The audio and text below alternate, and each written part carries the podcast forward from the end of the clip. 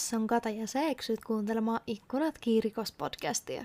Tänään mä kerron sulle mielenkiintoisimmat rikokset Neuvostoliiton ja nykyisen Venäjän alueelta. Pistä ikkunat ja ovet kiinni, ota mukava asento ja aloitetaan. No niin, heipä hei, ja tää on Ikkunat kirikos-podcastin neljäs jakso – Hei, tähän alkuun mä haluaisin heti varoittaa teitä, että tämän päivän jakso on hyvin raaka ja se on rankka ja kyseessä on melkeinpä lasten tai no ehkä enemmän nuorten väkivaltateot ja yksi teko kohdistuu 12-vuotiaaseen lapseen.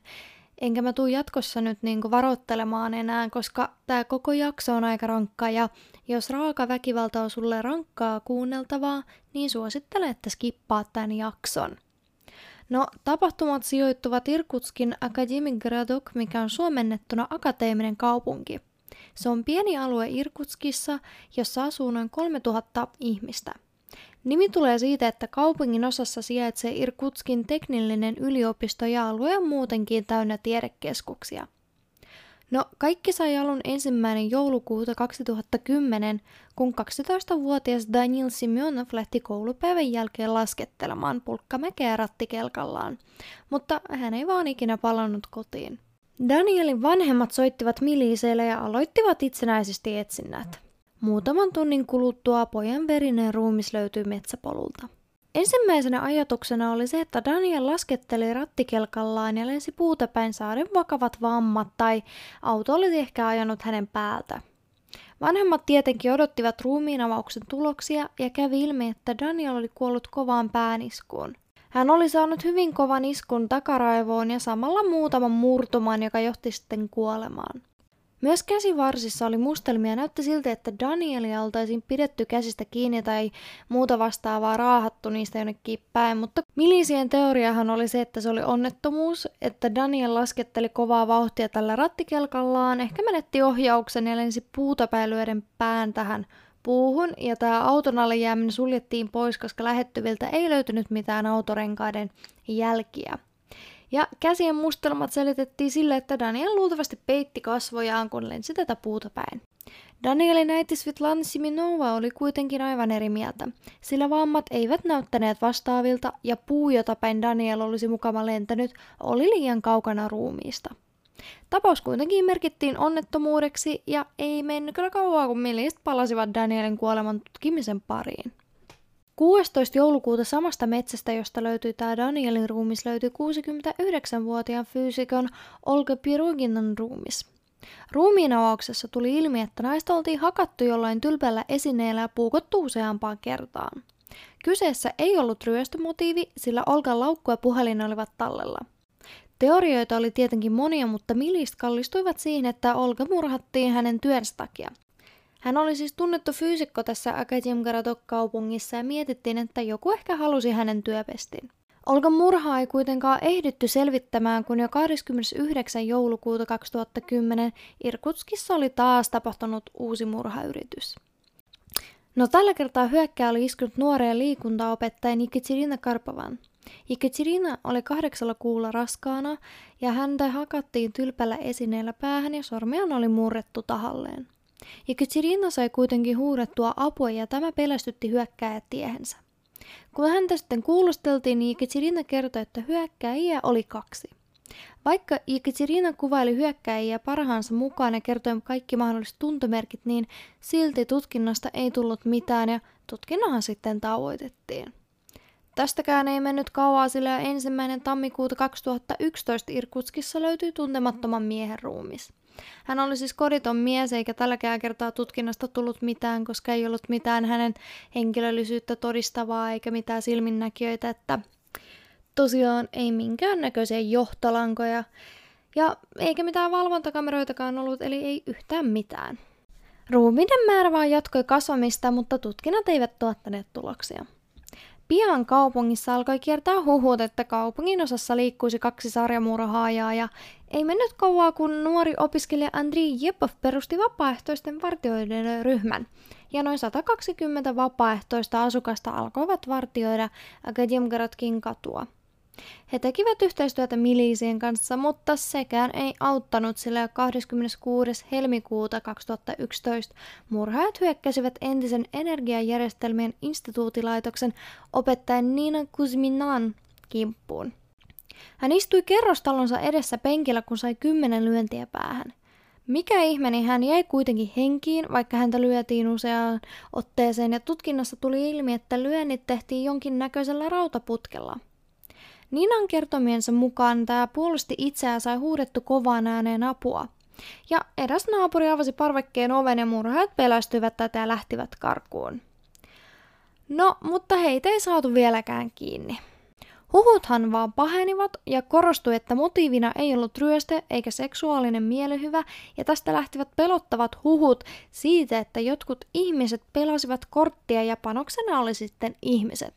Eli siis häviää joutuu tappamaan jonkun ihmisen tai muuta vastaavaa, että erilaisia tällaisia huhuja, ja kyllä mäkin varmaan epäilisin jotain tollasta, jos ei ollut mikään seksuaalinen eikä ryöstömotiivi. No, miksi tappaa periaatteessa, ja kun se ikäryhmä oli niin erilainen. No kuitenkin, keväällä murhat jatkuivat, ja eräänä toukokuisena päivänä ohikulkijat huomasivat verisen miehen metsästä.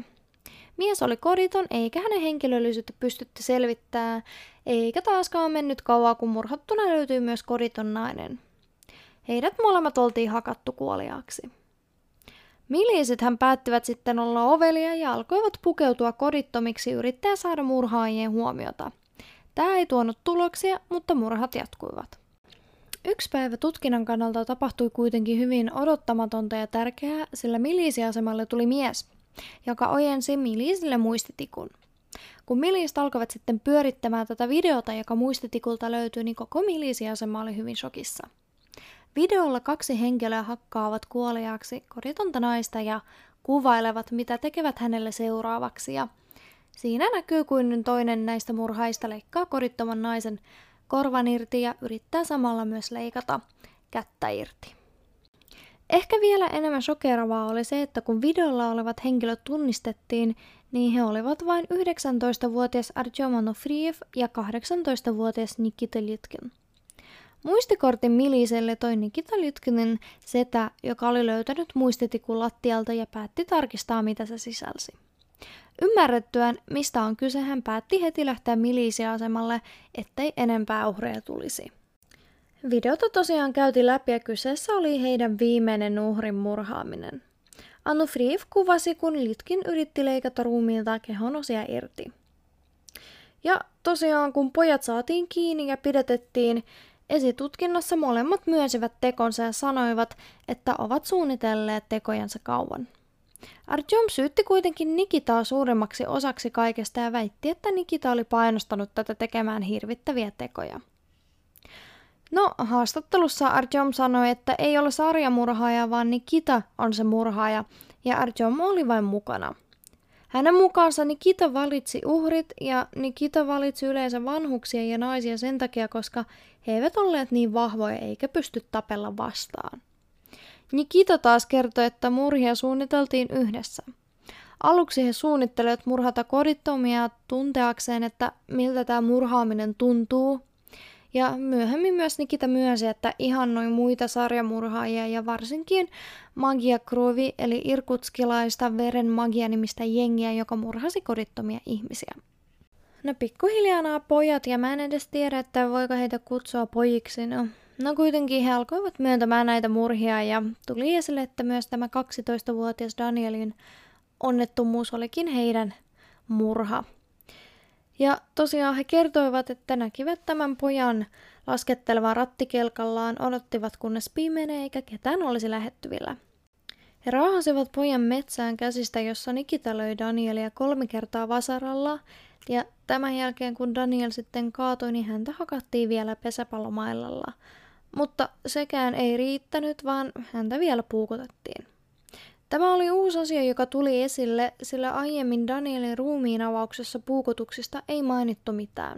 Tästä seurasi sitten iso tutkinta miliisiasemalle ja monet tutkijat ja miliisit saivat potkut sen seurauksena.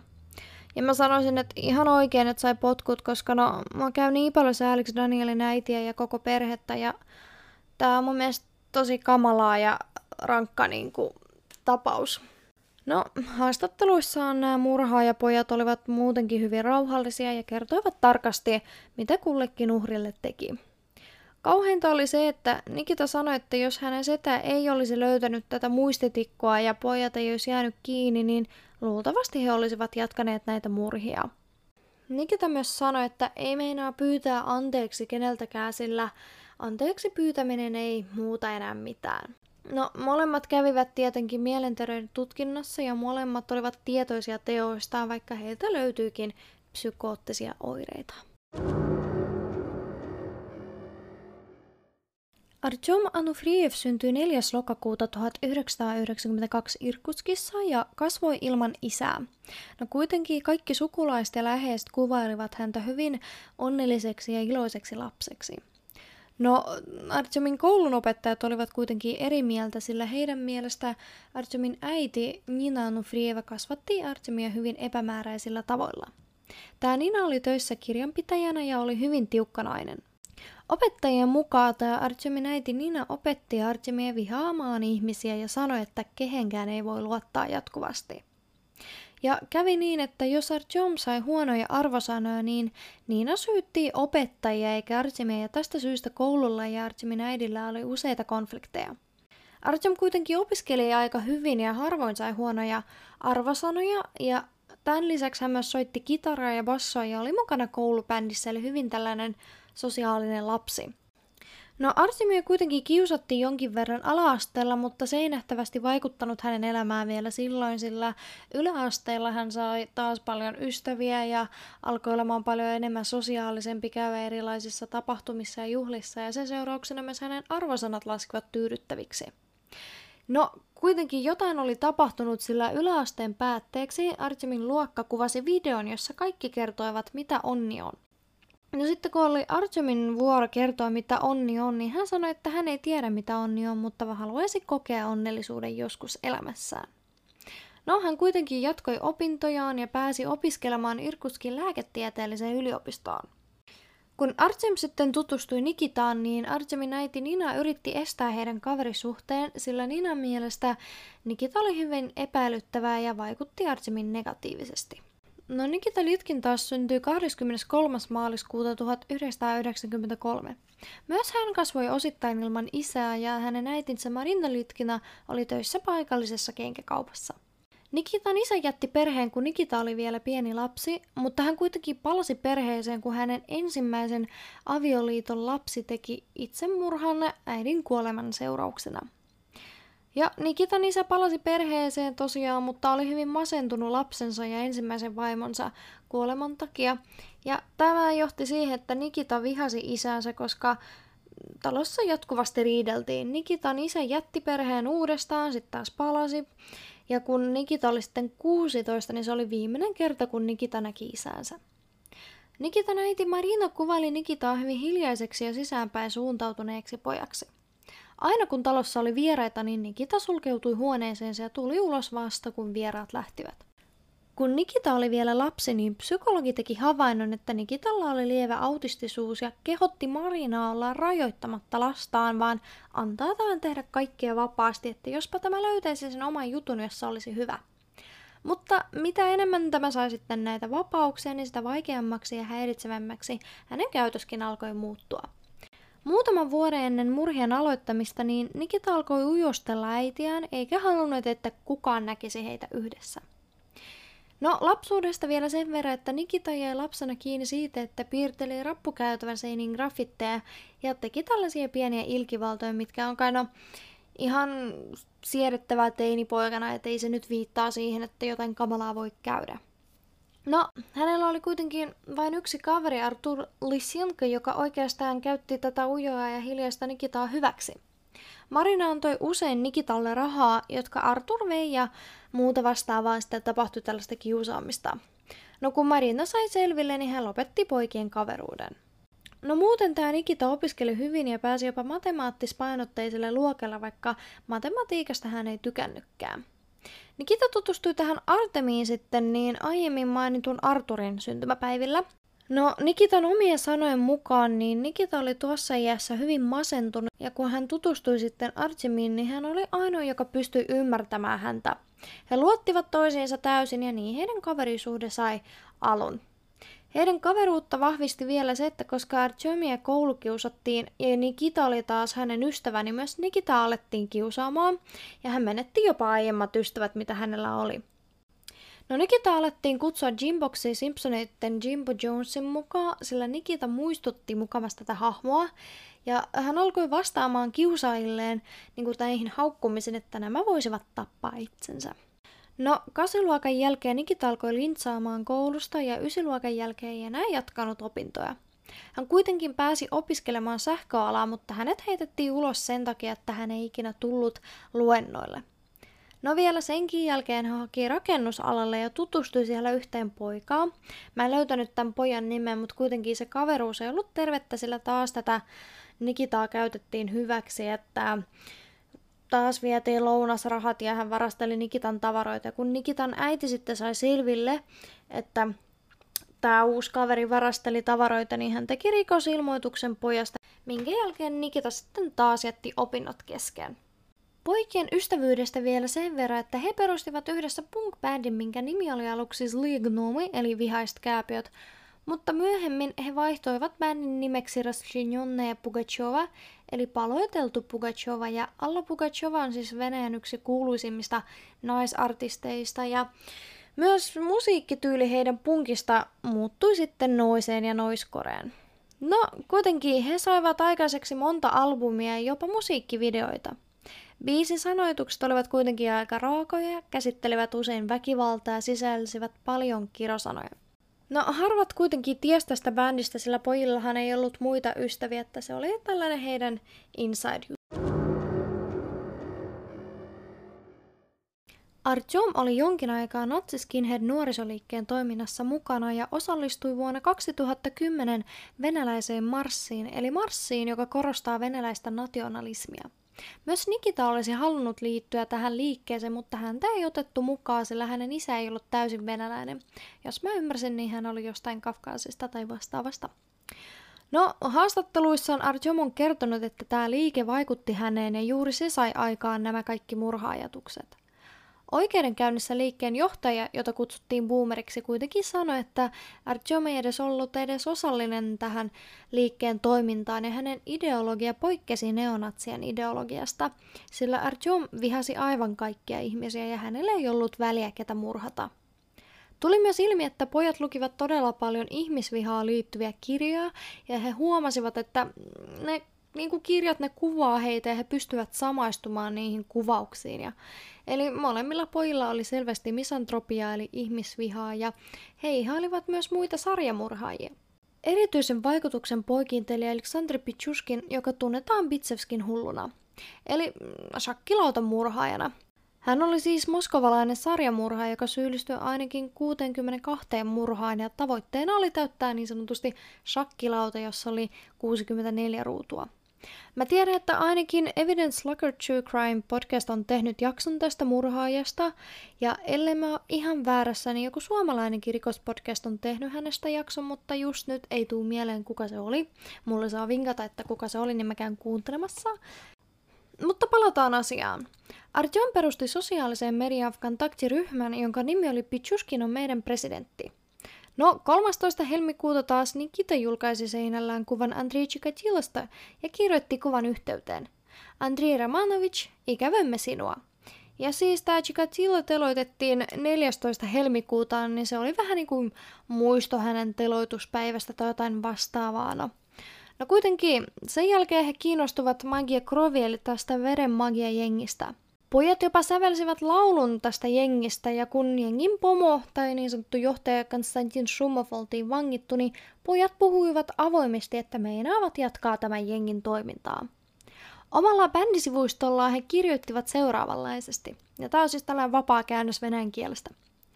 Bändimme paloiteltu Pugachova jatkaa veren magian toimintaa, enkä tarkoita vaan musiikkia, vaan ihan kirjaimellisesti jatkamme heidän toimintaa. Meidän ryhmässä ei ole tilaa feikkaajille, vaan päästämme ryhmämme vain heidät, jotka tietävät arvomme ja pummien paikat. Jos olet valmis tositoimiin, liity meihin. No joo, tämän sitten postauksen jälkeen ja noin kolme kuukautta ennen poikien pidätystä, niin naapurit valittivat Artyomin talosta kantautuvasta melusta. Artyom huusi päivittäin, että vihaa kaikkia ja tulee tappamaan kaikki. Ja naapurit myös epäilivät, että hän pahoinpiteli äitiään, sillä kuulivat kuinka Artyom huusi äidille, että jos tämä ei jätä häntä rauhaan, niin hän löysi tätä uudestaan. Myöhemmin Artyom kertoi, että vihasi äitiään niin paljon, että pelkäsi, että joku päivä hän ei enää pystyisi pidättelemään itseään ja tappaisi tämän. No kuitenkin esitutkinnassa Artyom sanoi, että murhaaminen oli Nikitan idea, ja ettei tämä saanutkaan murhaamisesta niin paljon iloa kuin olisi odottanut. Ja silti hän jatkoi murhaamista Nikitan kanssa, koska no, hänestä tuntui, että hän ei enää päässyt pois siitä niin sanotusta kierteestä. No tämä oli kuitenkin hyvin ristiriitasta, sillä yhdessä haastattelussa niin Artyom sanoi, että hänen suunnitelma oli muuttaa isompaa kaupunkiin, kuten Pietariin, ja siellä jatkaa toimintaansa eli murhaamisia. No Nikita taas sanoi, että ei jatkaisi murhia yksinään, sillä se olisi tylsää, ja samaan tapaa kuin Artyom sanoi, että jos he eivät olisi jääneet kiinni, niin luultavasti he olisivat jatkaneet hirmutekojansa. Tästä huolimatta tuli kuitenkin esille, että niin sanottu tämä johtajahahmo heistä oli Artyom, ja hän käytti Nikitaa enimmikseen hyväksi, sillä Nikita oli valmiiksi psyykkisesti huonossa kunnossa, ja häntä oli todella helppo manipuloida. Artyom tykkäsi käyttää valtaa ja kehuskella saavutuksellaan, eli sillä, että tämä oli skinhead ja uskalsi sitten murhata.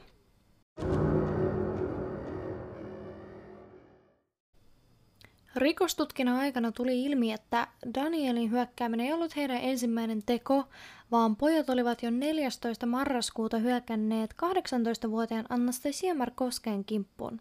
Anastasia oli kävelemässä illalla bussipysäkiltä kotiin Navairkutskin suuntaan, kun sai iskun takaraivoon. Hän menetti tajunsa ja pojat luulivat, että tämä kuoli. No, yllätys, yllätys, tutkinta ei johtanut mihinkään, mutta Anastasia kirjoitti kuitenkin sosiaaliseen mediaansa tapahtumista ja pojat näkivät tämän postauksen ja ottivat häneen yhteyttä. He mukavasti yrittävät tukea häntä ja kyselivät, että miltä tältä tuntui, kun häntä lyötiin. No sitten seuraava uhri oli 46-vuotias nainen ja 24. marraskuuta pojat löivät naista ja varastivat tämän laukun. Tapausta tutkittiin nyt ryöstönä, eikä sitä oikein osattu yhdistää ensimmäiseen Anastasien tapaukseen. No taas tutkinta keskeytyi, koska ryöstäjiä ei ikinä löytynyt. No, ensimmäinen joulukuuta 2010 he suorittivat kaksi hyökkäystä ja murhasivat ensimmäisen kerran. Päivällä he hyökkäsivät naisen kimppuun ja veivät tämän laukun, löysivät 500 ruplaa ja ostivat sillä nuijat itselleen. Ja illemmalla he näkivät laskettelevan Danielin. Nikita ehdotti Artemille, että he voisivat tappaa Danielin ja Artyom suostui. Ja loputhan tapahtumat te tiedättekin jo. Pojat pidätettiin 5. huhtikuuta 2011, ja kun mä kirjoitin tätä jaksoa, niin pidättämisestä oli tasan 10 vuotta. Ja mun mielestä tästäkin mainitsin mun Instagramista, että aika, aika sattuma. No, esitutkinnossahan molemmat tekivät tutkinnan kanssa yhteistyötä ja myönsivät kaiken. No molempien poikien asunnossa pidettiin kotietsinnät, joiden seurauksena sitten löytyi kaksi 60 mm nuija, neljä hammasta, musta pipo, jossa oli reikiä, ilmapistooli, jota Artyom piilotteli asunnon uunissa, monta erilaista puukkoa, erilaisia muistitikkuja, muistikortteja ja päiväkirjamerkintöjä. No pojathan viettivät melkein kaksi vuotta tutkintavankeudessa ja siinä aikana Artyomin asianajaja yritti pyytää vapauttamaan Artyomin tutkintavankeudesta.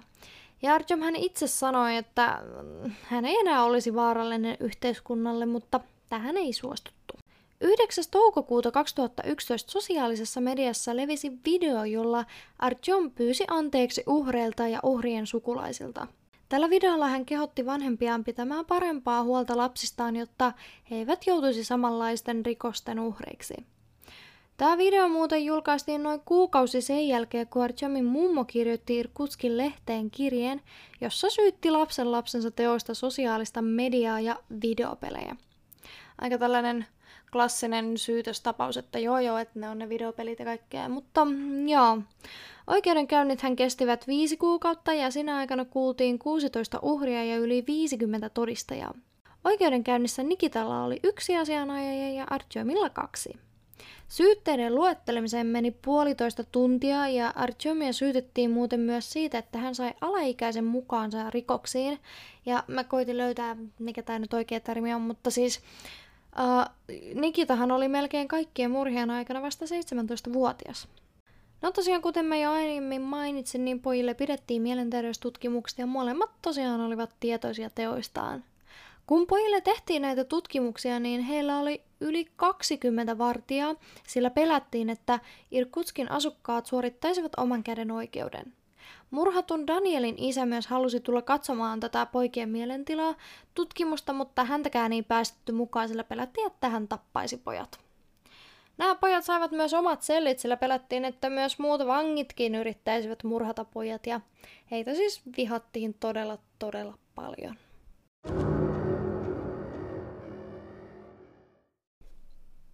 No koko oikeudenkäynti oli hyvin rankka ja monet uhrit pelkäsivät olla todistamassa ja muutama jopa pyörtyi tänne saliin.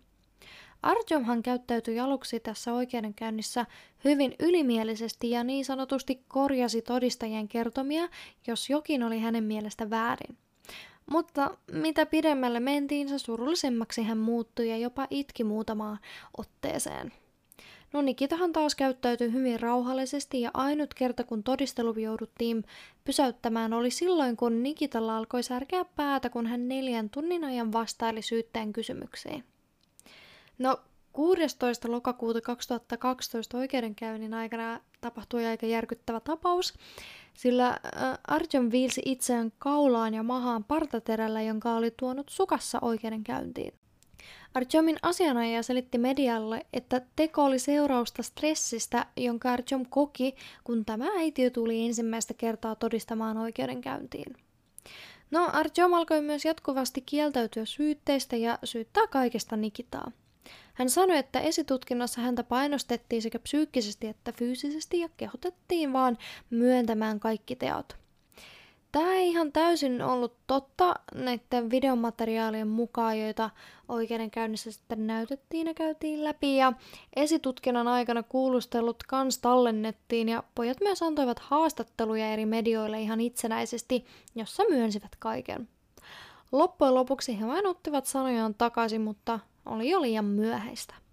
2. huhtikuuta 2013 pojat saivat tuomion. Artyom Anufriev sai elinkautisen ja Nikita Lytkin sai 24 vuotta ehdotonta vankeutta. Tämä siis tarkoittaisi, että Nikita vapautuisi vasta vuonna 2037, mutta vielä vuoteen hän ei saa poistua asuinalueelta ja häntä vahditaan. No koko tuomio oli noin 150 sivua pitkä ja sitä luettiin melkein kahdeksan tuntia. Kun Artyom sai kuulla elinkautisesta, hän alkoi taas itkeä. Tämän jälkeen hän sitten nousi pystyyn ja huudahti, että toivottavasti olette nyt kaikki onnellisia. Mihin 12-vuotiaan murhatun Danielin äiti Svitlana huusi kysyn, että oliko Artyom onnellinen tappaessaan tämän pojan. Kaikkihan eivät olleet tyytyväisiä Nikitan tuomioon, vaan toivovat, että myös hänelle oltaisiin tuomittu tota elinkautinen. Svetlana myös kirjoitti jopa Putinille kirjeen, jossa pyysi, että Nikita saisi elinkautisen. No, valitettavasti tämä kirje ei kyllä tuonut mitään tuloksia. Ja kävi vielä niin, että Nikitan asianajajat valittivat tästä tuomiosta ja hänen tuomiota laskettiin 24-20 vuoteen, eli hän vapautui vuonna 2033 ja päätös siis pohjautui siihen, että Nikita oli alaikäinen. Artyomin elinkautinen on edelleen voimassa. No nyt vankilassa ollessaan Artyom osallistui muutamiin haastatteluihin, joissa sanoi, että ei tunne minkäänlaista syyllisyyttä teoistaan eikä ole tyytyväinen tuomioon ja toivoo, että pääsee pois. Ja ai niin, niin myös näistä kaikista haastatteluista hän pyysi rahaa ja totta kai lehdistö maksoi hänelle, koska no, kyllähän nyt mediaa ja ihmisiä kiinnostaa tällaisten raakojen ihmisten elämänkertomukset ja muut. No, kuitenkin mä katson näitä haastatteluja ja siis ei, ei mulla ollut niinku mitään sanottavaa niihin, että niissä kaikissa videoissa he ovat minua nuorempia ja tosi kylmiä ihmisiä. Ja mä en tiedä miten sitä kuvailisi, että se oli hyvin pelottavaa katsottavaa ja mä en ikinä haluaisi tavata sellaista ihmistä kadulla. Ja Viimeisin haastattelu, mitä pojat ovat antaneet, on vuoden 2017 haastattelu NTV-kanavalle. Ja ohjelman nimi on siis Pravda Gurnova, eli Gurnovin totuus ja se on valitettavasti vaan venäjän kielellä, että jos venäläiset nyt kuuntelee tätä, niin kannattaa käydä katsoa se. Ja se löytyy siis YouTubessa. No kuitenkin ohjelmassa hän kertoo elämästään vankilassa, muistelee tapahtumia ja oikeastaan en mä sanoisi, että mikään hänessä olisi muuttunut.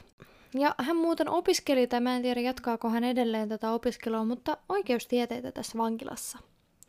No, Nikita on taas ollut pois lehdistöistä ja nykyään hän on Sahan tasavallan ja Kujian vankilassa.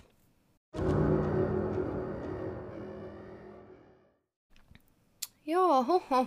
Hei sellainen jakso.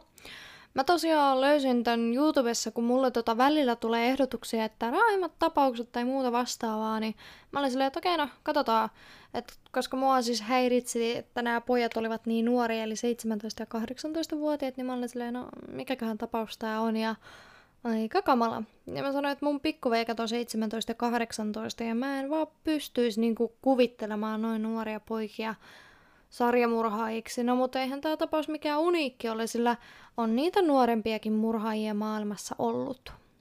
Mutta hei, toivottavasti sulle ei jäänyt nyt pahaa mieltä tästä jaksosta tai minkäännäköisiä traumoja. Tosi kiva, jos sä pysyt mukana ja jakso oli sun mielestä mielenkiintoinen. Mennään nyt perusseteille, eli mulle saa ja itse asiassa pitääkin antaa palautetta. Mun sähköpostiosoite on ikkunatki at gmail.com ja löydät mut myös Instagramista ikkunatki.